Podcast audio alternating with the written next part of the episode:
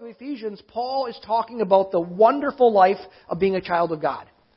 And he's just, he's just talking about this is a great life being a Christian. And then he puts this little, little addition on the end. We call it an asterisk at the end. Where he says, oh yeah, and by the way, all those good things, the devil wants to stop them. But I've given you all you need to make sure you can live them. And that's what this last part is, the armor of God. It's saying God has given us all we need to be able to live the life of victory that he has for us. And so we're going to be looking in, in a little while at one of those as we as we go on. Chapter, Ephesians six sixteen, the shield of faith. But before we get to the shield of faith, let me start by telling you a story, a real story. Hopefully, all my stories are real, not made up. I try not to embellish or exaggerate. Um, so when I was in my early twenties, and Leah, you've got to pay attention to this. You can tell your dad he made he made a sermon today. Um, I was in my early twenties and I was not raised a Christian, was not raised, we went to church twice a year kind of a deal. And I had, I had come to know Christ as my Savior in my early 20s. And, um, you know, I learned that there was a difference between just going to church the couple times a year we did and a real genuine living relationship with Jesus that went beyond just churchy religiosity and that, there's, that you could really experience God through His Son Jesus in your, in your life. And I jumped all in with it. You know, it really, it transformed me. And so I just was fully engaged. I read my Bible, you know, every day. Matter of fact, I was I took my TV and I threw it away.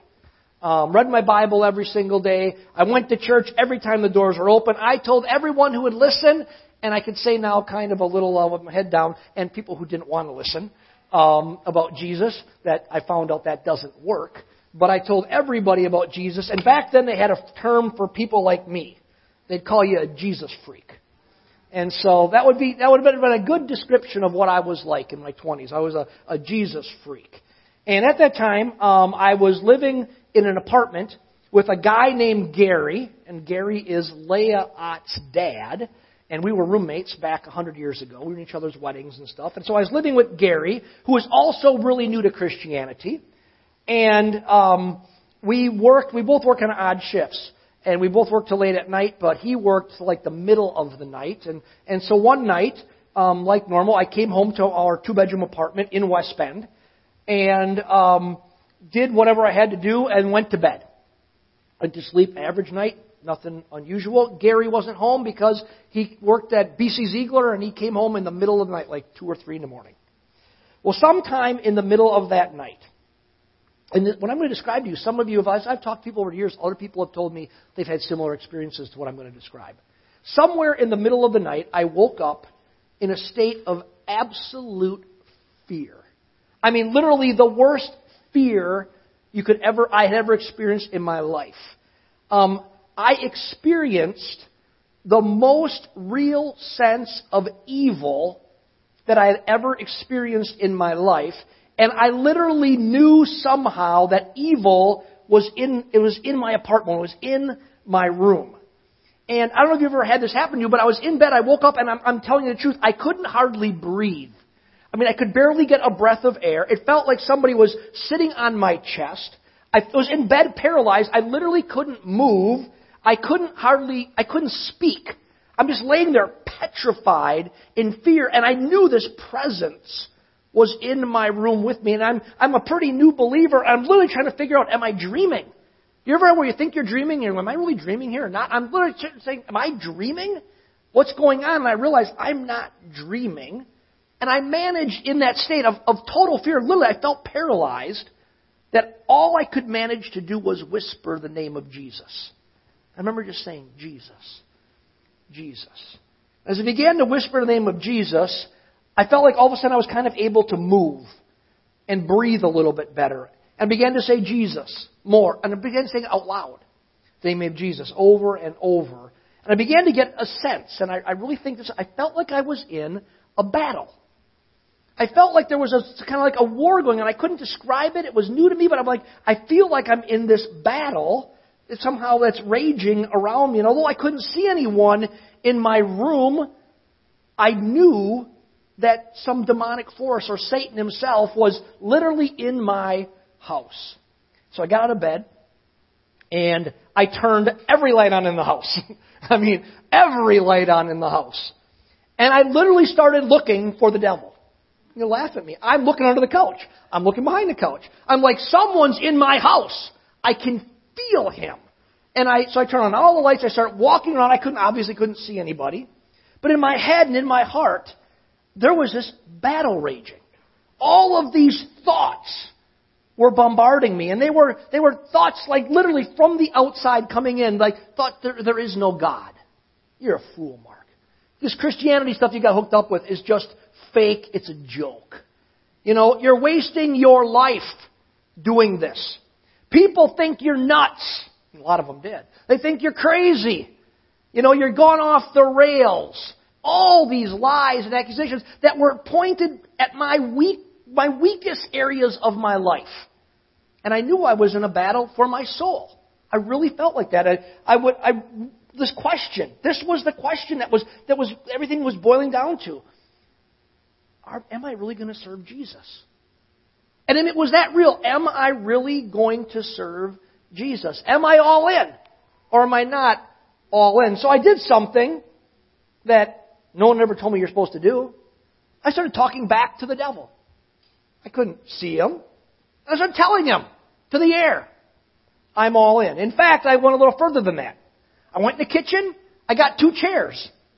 I set one chair down in the living room. I set the other chair down facing it. I sat in the chair and I started talking to the empty chair. Because their presence was so real. It was as if one of you were in the room with me. So imagine this, a 20 some year old guy sitting in his, in his underwear probably, in the middle of his living room with all the lights on at 11 o'clock at night or midnight or 1, whatever it was, with two chairs and I'm, I'm talking to an empty chair. And I, I, I'm, I'm, I'm just telling this chair, I put it in the middle of the room and I'm acting like the devil's sitting there.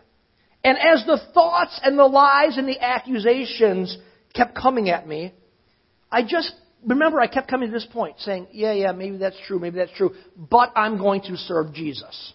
But I'm going to serve Jesus. And finally, I remember saying, I can't remember the exact words, but it was something like this. I remember saying to that empty chair, no matter what, devil, if I'm seen as a fool, if I lose everything, if it costs me my life, devil, I'm going to serve Jesus every day of my life until I die. And I felt like I was literally, I, I felt like I was being pulled down into kind of like a pit. And I just finally, it was as I find, it was almost like just saying, but here's the deal, devil. No matter what, you can kill me. I'm going to serve Jesus. And when I came to that point, boom, it was gone. The sense of his presence was gone. So I stood up, took the chairs up, put them back to the kitchen table, turned off all the lights, and went back to bed. The story doesn't end there. So I go back to bed. Gary, sometime in the middle of the night, comes home. The next morning, um, we wake up. I don't remember the details of the day, but we're both up. It's kind of in the morning, and Gary said, I got to ask you a question. And you could tell he's kind of like, You're going to think I'm weird. I'm like, what? He said, said, I come home to this place every night in the middle of the night, pitch dark, doesn't bother me in the slightest bit. He said, Last night I came in, and we lived in a four family, and you opened up a main door, and there was a big steps going downstairs to where the washers and dryers were, and we had the apartment on the left door, so the apartment on the right, right here. And as I recall, you went up some stairs, and then there was two apartments right above us, above those two. But there was a big dark staircase right there. And he said, I opened up the door, I stepped into the house on this little landing, and just going to turn left and go into our, to our apartment door and lock that. And he said, there was the most incredible sense of evil I've ever experienced in my life. He said, I was petrified. He said, I was afraid that there was something down the stairs that was going to come get me. He goes, it was this incredible sense of evil, and I fumbled for my keys, and I opened the door of our apartment. I closed the door, and he said, as soon as I came into our apartment, it was gone. He goes, what in the world do you think happened? What was that? He, and he said this, I remember, he said, did something go on here last night? Well, I said, well, you might think I'm kind of weird, but let me tell you what went on here last night. So, the reason I bring up the point of, the, of Gary there is to say, I can make up all the stories in the world. You can say, oh, yeah, yeah. Or, Mark, you're just weird. You had a bad dream, or you're emotionally unstable, and this happened to you, and it really wasn't real. any, any kind of thing you can come up with and saying it's a bunch of nonsense that didn't really happen um, like that at all. You imagined it. You have a vivid imagination, Mark. You make it all up. I could make it all up, and I could even conc- maybe convince myself, oh, it was just a bad dream. It didn't really happen that way. But my roommate comes walking in hours later and experiences it and says, What in the world went on in this apartment last night? This is what the next piece of the armor of God is about, that we're going to look at in a moment. About how we battle the enemy, how we stand firm when he is throwing everything that he has at us in an attempt to discourage us and to derail us in our walk with Jesus and ultimately get us to say, it's nonsense, it's not worth it, it's not real, and I give up. I throw in the towel, I walk away. Let's look at what Paul says when he's dealing with this. Grab your Bible, open to Ephesians chapter 6. We're going to look at verse 16. We'll start back a little bit earlier in case you've not been with us to kind of put it in context. He's talking about what God has given us to stand firm. Verse 13, he says, Therefore, take up the full armor of God so that you will be able to resist in the evil day. And having done everything to stand firm, stand firm therefore, having girded your loins with truth, having put on the breastplate of righteousness, and having shod your feet with the preparation of the gospel of peace, and we've looked at all of those, and if you want, you can go to our website and get the podcast and listen to all of those. In verse 16, and in addition to all, taking up the shield of faith, with which you will be able to extinguish all the flaming arrows of the evil one. What's Paul talking about here? Paul was showing us here that the devil attacks, showing us what they look like, what the devil's attacks in our life look like, and how we can triumph in the time of attack. Look how he describes the attack from Satan in this situation, very much like I experienced in my apartment that night. He says the attacks are like flaming arrows being shot at you. So imagine that Paul's using imagery of warfare to try to describe how the enemy would come against us. And he says his attacks against us are like flaming arrows that are shot at you. And there's a couple things I think that that really speaks to us about what the attack is like. First of all, I think as a flaming arrow, um, got any archers in here? I'm one. It's a specific and appointed attack. You know, when you shoot an arrow, you got one arrow. You know, you can have a volley. We're going to talk about that in a minute. But, but they're specific and they're pointed. And that's what I experienced that night. That he was attacking things that were at the core of my insecurities. At the core of who I was and who I, and who I am. They're specific and they're pointed attacks. But they're also as arrows that can come in a flurry one after another after another after another. Picture in your mind some war movie about an ancient Roman battle. Where there's just thousands and thousands of people on one side and thousands and thousands on the other. And the archers, you know, the archers are sitting with their longbows. They light them. They're all holding them back. You all seen the movies, right? And they say, fire. And they shoot a volley of a 10,000 arrows up in the air. Thousands of archers with arrows set aflame hurled at you. That's how the enemy fights. That's what I experienced that night in my, in my apartment. Assault after assault, hitting at the core of my fears and my weaknesses. Lies. That's what he's hurling at you. Lies. Accusations. We've learned about that in our first weeks. That's his method. Remember, the devil means, his, the very word devil means accuser. So he accuses and he lies to you and he stirs things up in your heart, in your spirit. Lies. You're not going to make it. It's a lie. There is no God. It's a lie, but it's a, it's a targeted arrow piercing at your heart. Nobody cares about you. You sit in a church service surrounded by people and you walk away and the thought comes and says, nobody cares about you, even though everything we do says we're people who care. How can you walk out with that idea in your mind? It's a, an assault from the devil. It's a specific targeted assault and he keeps them coming and coming at your absolute point of your most vulnerable weaknesses. They're lies. The lie says you're a fool to serve Jesus. You'll never amount to anything if you're going to serve Jesus. Oh yeah, you feel a call to go into vocational ministry. You'll be a pauper and you'll be a fool if you do it your whole life if you serve Jesus like that.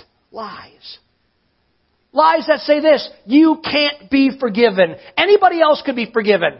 But what you did is too bad. You can't be forgiven. It's a lie from the pit of hell and the enemy targets them at your specific areas of weakness and vulnerability and he keeps them coming and coming and coming. And you know what I mean. You're lying in bed.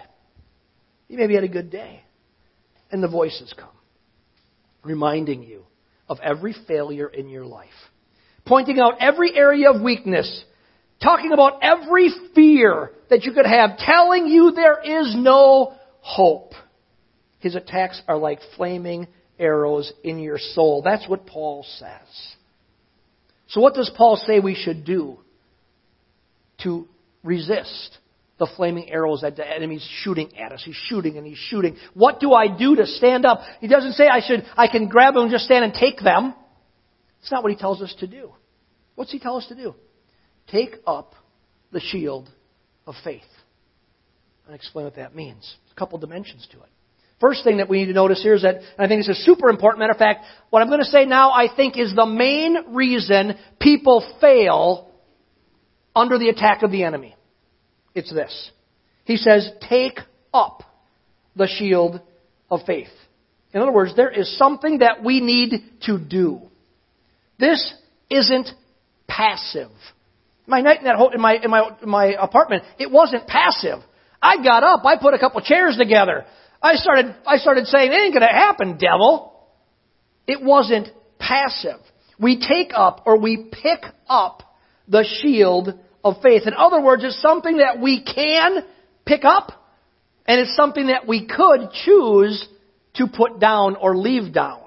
It's something that can be available to us, but that we can choose to not pick it up. We have to make a decision, a conscious decision to pick it up to take it up. This defensive weapon that we can use against the evil one. It's not automatic. And that's what you need to hear. It's not automatic. I must do something. And that's why I say this is the area that I think most people fail in. Because the area I fail in the most is knowing what to do and choosing not to do it. Generally because I'm down, and he's kicking me when I'm down, he's stabbing me in my weakest point, and I just, you just get tired and you want to give up. But this is saying there's something that we must do in these situations. We need to pick something up. So what is the it that we must pick up? What is the it that we must do? He says, pick up, take up what? Something specific. The shield of faith. We take up this, and I'm going to explain it. We take up this piece of armor that Paul likens to a Roman shield. Now I want you to think of Roman shield. Don't think of, when the Roman shield of this time was not this little tiny round thing you think of, you know? The Roman shield, think again, movies you see, and the Romans are marching. Remember what their shields looked like? They were about two feet wide and four feet tall. And they, they would, they would come, in some of the movies you see, they'd come and they all put their shields down, and other guys put their shields up, and literally the volley of arrows come at them, and what happens? They stick in the shields. It's almost like a turtle shell around the people. That's the kind of shield he's talking about. It's a shield that a soldier could literally hide behind when the enemy's volley of arrows was released at the person who's being shot at. Paul says what? Take up this kind of shield and stand behind it. So the devil's attacks. Look what he says the devil's, he said the devil's going to stop attacking you? No. It says the devil's attacks will be what? Extinguished. They'll be they'll lose their fire. They will lose their power. They will lose their effect. You stand behind, you hide behind the shield, and the arrows hit the shield of faith, and they're extinguished, or they lose their ability to cause you harm. So what is this thing that we shield, that we pick up, and we stand behind? He says it's our faith. Now some of you could say, well, what, what's that mean? Let me explain it. What are we picking up? Because it's a lot more to it than simply believing. You say, so I'm just, if I just work up enough faith, enough trust, somehow I will make, no, it's not what he's talking about here. The shield of faith he's talking about here is, is, is active. It's not just passive believing. Faith here means, and get this, it means the ability to apply quickly what we believe. So it's what we believe in action. Faith means the ability to apply quickly what we believe in order to repel everything the devil does or attempts to do to us. It's applying what I believe. It's standing behind what I know to be truth. Faith is not merely an intellectual belief or a, or a theology or a theory. It includes what you believe, but faith never stops at mere intellectual assent or belief. Faith is always practical. It always does something. Faith applies truth. That's why in the book of James, James, a half brother of Jesus, writes this Faith without works is what? Dead. Faith has application. Matter of fact, get ready because I got the graphics. The next book we're looking at is the book of James. And so we're starting that in about a month. So uh, it's going to be faith that works is what we're looking at. Because faith without works is dead. There is always an element of activity in faith. So faith in this situation, in the shield of faith, means a quick application of what we believe as an answer to everything the devil hurls at us. A quick application of what we believe as an answer or a defense against to everything that the devil hurls at us. This is how it's a shield. When the devil hurls a lie at you, here's what you do. You raise up and hide behind what you know to be true as a defense. Remember, these are defensive weapons. That's how the Apostle Paul describes it. Get this idea out of your head, this, this wacky, goofy, ultra charismatic nonsense that says you go looking for devils and fight against them. The Bible never says that. Matter of fact, it calls people foolish who do that. It says even angels don't do that. It says it, it chastises people who are being, who are, it says reviling angelic beings and don't know what they're doing. Paul says, you know how you fight. You got this great, big, awesome shield. The devil's throwing volleys of, of attacks at you, pointed attacks at your very core, at the things that you're most, even that no one else knows that you're the most insecure about. And you stand behind the, heel, the shield of faith. A quick application of what we believe as an answer to everything that the devil hurls at us. This is how it's a shield. When the devil hurls a lie at you, you raise up what you know to be true and we're going to talk about that as your defense. Now, here's the important part. You raise up what you know to be true about God and His truth. Not the time to say, I, what I know is true is that 1 and 1 equals 2. That's not very effective against the assaulted. It might be true, but it's not the kind of truth we're talking about. We raise up what we know to be true about God and His truth. This is all about faith in God. It's not some psychobabble about stirring up faith in faith. If I just believe enough, it'll happen. Or trying to convince yourself to just trust. No, it's faith in someone. It's faith in God who created the heavens and the earth. It's faith in God who came as a person to reveal himself and to take upon himself the punishment for our sins. It's faith in the God who was there, who is here, and always will be with us. It's faith in God, who He is, and faith in what He says, because what He says has proven to be true. Faith always points to God. That's the faith you're saying about. Faith always points to God. Let me give you an example. You say, oh, how does that work? Let me give you an example from Scripture. Grab your Bibles and turn to Romans chapter 8. An example in Scripture of how this, how this works. This is a section here coming from, it's a, it's a retelling of the story from the Old Testament about one of the patriarchs. The first one, Abraham, who God choose, chose to become, make him into a great mighty nation, um, so that he could bring through that line. He could show to the world what it's like to walk with Him. That's why He created a nation and said, I'm going to show what happens when the people will walk with me, and also shows what happens when they reject Him, how God will continually go after them. And out of that nation, He would raise up the Messiah. So Jesus comes out of the line of Abraham.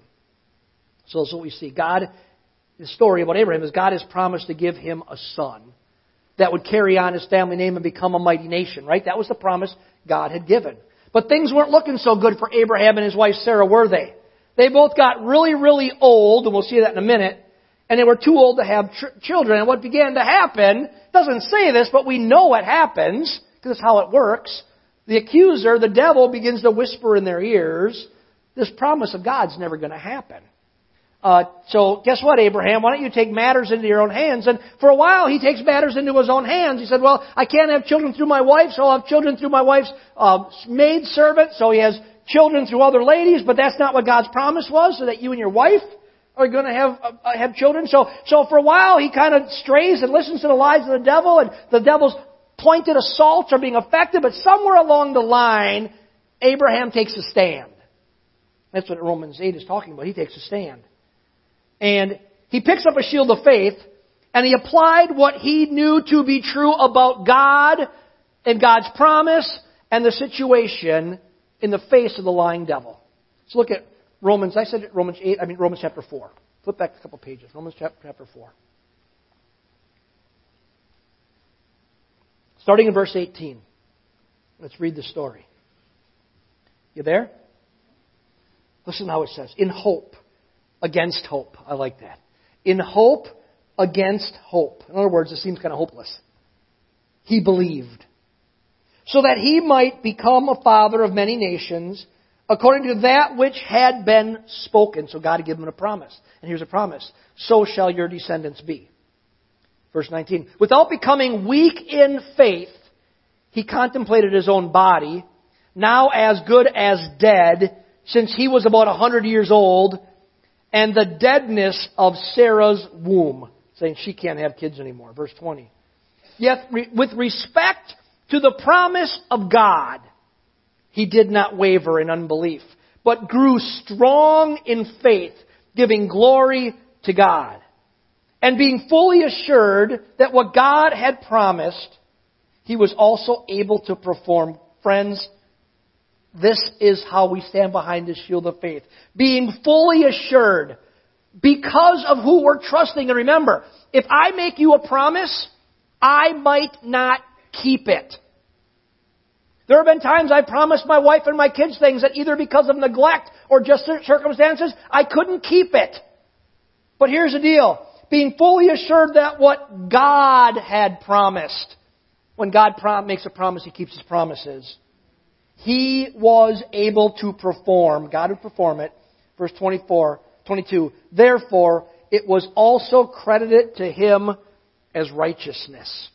What's going on here? Abraham's faith pointed to God. He's in a circumstance, the devil's hurling arrows at him. He hides behind the shield of faith. And he says, Here's what I know God made me a promise. God, it doesn't make any sense. It doesn't make any sense. I'm 100 year old, years old, my wife's 90. We can't have babies. It's impossible. God promised we'd have babies. Makes no sense, but here's what I know. God said it's going to happen. And it says he stands upon that. What is, in other words, I'm saying is he lifted it up against the ongoing onslaught of attacks from the evil one. Abraham's faith pointed to God. God had made a promise, and Abraham knew he could trust God. He had no idea how God could keep it. He just knew God had always and would always keep his promises. Friends, faith points to the promises of God. The shield of faith points to the promises of God. Think of it this way. If it is a shield, your shield looks a little different than a Roman one. Your shield's got a point on the top. And you pick that thing up and it points to the Father of the promises. Faith points to the promises of God. There are times that you just need to remind the devil of what God has promised for his children. That's what I did that night in my apartment. I was just reminding the devil of what God had told me. I didn't know that's what I was doing, but I somehow instinctively, led by the Holy Spirit, probably knew that this was the way to fight that kind of a battle. You need to stand upon the promises of God. You need to say them out loud. I believe that. I believe you need to say it out loud. You need to speak it out loud. You need to pick them up and stand behind them. You need to recall all the times that God was there for you in the past. How He has provided and, and, and forgiven you and rescued you and called you by name and helped you. Hold those out in front of you like a shield, telling the devil the truth that God will never leave you, that your God will never forsake you. Friend, God has given us wonderful promises in His Word. Learn them so that you can pick them up like a shield when the arrows are flying at you. When that voice in your head says a lie, you tell the devil the truth. Now, in your bulletin, there's a little handout today. Did I ask you to make a slide of that? I can't remember if I did. I did. Looks a little different than yours, same information. I'm giving this to you so you can say, as sometimes in my life, here's how the devil's assaulting me. How do I stand on God's truth in the matter? And so I'm going to on mine, I wrote a little different. That one says, you say and God says. And on, above mine and you say, I wrote, the devil says to me and I believe. Okay? So the devil says to me and I believe. But God says something contrary. So the devil says, and if I don't pick up a shield of faith, I believe a lie. If I believe a lie, I go down the wrong path. And I'm vulnerable, and then the attacks work. So he says one thing. I say, now look at some of these. The devil says you're stupid. You know what? You're dumb. You don't got it. You can't figure it out. But God says something different. He says, I'll direct your steps. Proverbs 3, 5, and 6. Trust in the Lord with all of your heart. Do not lean on your own understanding. In all your ways acknowledge Him, and He'll make your path straight. I've stood on that verse so many times in my life when the devil was accusing me and saying, you don't know what you're doing, you don't know where, how to get there, you can't fix this church, you can't fix that situation. And I said, I don't have to. I'm going to trust in the Lord with all my heart, not lean on my own understanding. My own understanding gets me in trouble. I'm going to lean on God's truth. And He's going to show me how to get through. Not acknowledge Him in all my ways, and He's going to make my paths straight. When the devil opens up his big yap and tells me I can't I don't know what to do, I say, you're, maybe you're right, but God does. Let me stand behind this shield, bucko, and I know I can trust God. He's going to take care of me. You say, I'm too wore out. I'm too tired. Devil says, you're exhausted. You can't make it. God says, you know what? I'll give you rest. Matthew 11, 28 and 30. Come to me, all who are weary and heavy laden, and I will give you rest. Take my yoke upon you and lean upon me, for I am gentle and humble in heart, and you will find rest for your souls, for my yoke is easy and my burden is light. So when the devil lies to you and says, God's putting this burden on your back, God's mad at you, you screwed up, He'll never forgive you again. You say, oh, wait a minute. Let me remind you of the truth, oh, Mr. Devil, that God tells me to come to Him. And He doesn't say just, just only certain people. He says, all who are weary and heavy laden. He says, come to me and I'll give you rest. And you can take His light burden upon you because His yoke is easy and His burden is light light. The devil looks at your life and sees situations going on and he goes, ah, I know it. Mark thinks it's an impossible situation. It can never work out. This time is no hope. It's doomed. That situation can't happen. That person can't be saved. That minute, that need can't be met. And the Lord reminds us that all things are possible. Luke 18, 27. All things are, things that are impossible with people are possible with God all things are possible with God. How about this one? Some of you will walk out of church today and you will say, Nobody loves me. You're sitting here in the midst of people who love you and you will say, Nobody loves me. Suzanne, you said it this morning. John 3:16, God loves you. For God so loved the world that he gave his only begotten son that whosoever believes in him shall not perish but will have eternal life. The list goes on and on. How about, you know what, what I did, Pastor Mark, is just too bad. I can't forgive myself. It's impossible. What does God say? He said, I forgive you. Romans 8 1, therefore now, now therefore, therefore there is now no condemnation for those who are in Christ. God doesn't condemn you. He forgives you. On and on and on it goes. You say, I'm not able. God says, He's able. You say, I can't go on. God says, my grace is sufficient. You say, I can't do it. God says, you can do all things through Christ who strengthens you. You say, I can't manage. the God says, I will supply all your needs according to my riches and glory. You say, but I'm afraid. And God says, I've not given you a spirit of fear. You say, I feel all alone. And God says, I will never leave you alone. I will never desert you. I will never forsake you. God will never leave you alone. So, friends, here's my question Which one of these promises do you need to pick up today and stand behind? Which one of them do you need to pick up like a shield and stand behind and shout it out to the devil and tell them this is the truth of the situation. I might not feel it. I can be like Abraham. I don't know how it's possible. I don't know how, how in the world this is. It is impossible.